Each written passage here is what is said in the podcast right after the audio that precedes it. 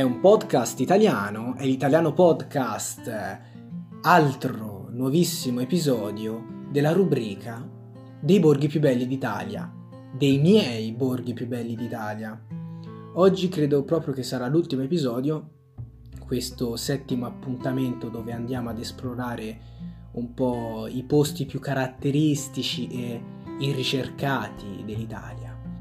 Oggi andremo insieme a parlare di un borgo molto speciale, perché è forse il mio preferito in assoluto, almeno di questa piccola classifica che trovate su questa rubrica dell'italiano podcast. Sto parlando di Castiglione del Lago, in Umbria. E pensate, è un borgo che si trova in un promontorio che si affaccia direttamente sul lago Trasimeno. Il borgo conserva ancora oggi il suo aspetto un po' fiabesco, quasi medievale, conservato anche grazie alla bellissima Rocca del Leone che domina dall'alto il paesaggio che circonda questo piccolo borgo.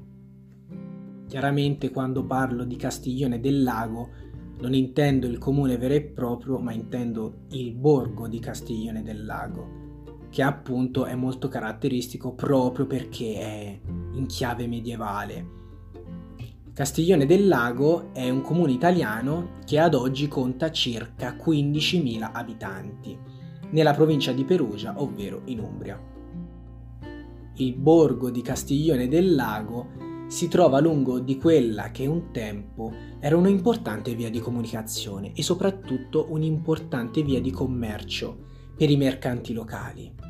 Era infatti una meta il borgo di Castiglione del Lago, che si collegava direttamente a sud con Orvieto, ad ovest con Chiusi e al nord si collegava con Arezzo. La sua posizione in una zona così contesa in seguito tra le cittadine toscane a Perugia causò in numerose occasioni la distruzione delle fortificazioni originali, ricostruite a più riprese nel passare degli anni. Chiaramente stiamo parlando di un territorio umbro che era caratterizzato in antichità dalla presenza del popolo etrusco, come anche Arezzo e provincia sono territori che sono stati caratterizzati dall'influenza degli etruschi.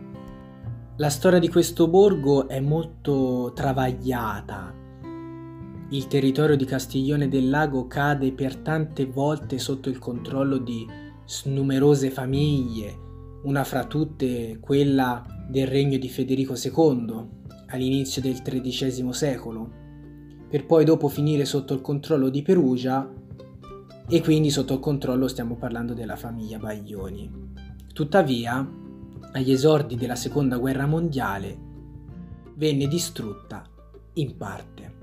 E dico in parte perché il comune di Castiglione del Lago durante il secondo conflitto mondiale venne attraversato dalla linea Albert, anche conosciuta come linea del Trasimeno, la quale fu una linea difensiva creata dall'esercito tedesco durante la ritirata dalla campagna in Italia nel 1944.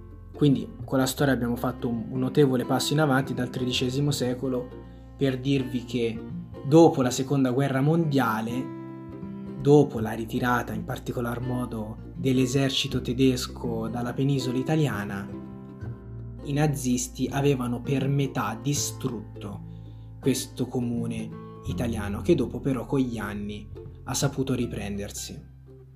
L'attrazione turistica più interessante se vogliamo chiamarlo anche come punto di interesse per gli abitanti del comune di Castiglione, è proprio la Rocca del Leone, nominata a inizio episodio, chiamata Rocca del Leone oppure dai propri abitanti anche fortezza medievale.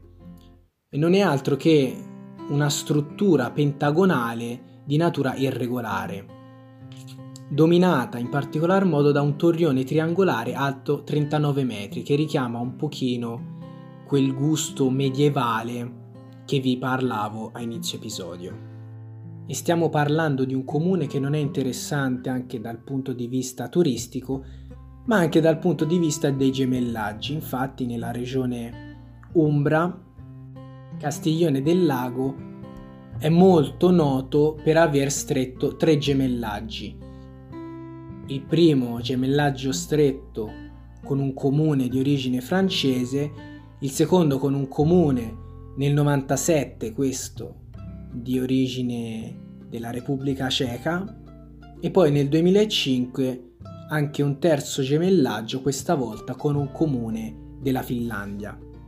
Comunque a livello di notorietà vi basti sapere che questo borgo è particolarmente famoso per la sua atmosfera, specialmente nella stagione primaverile.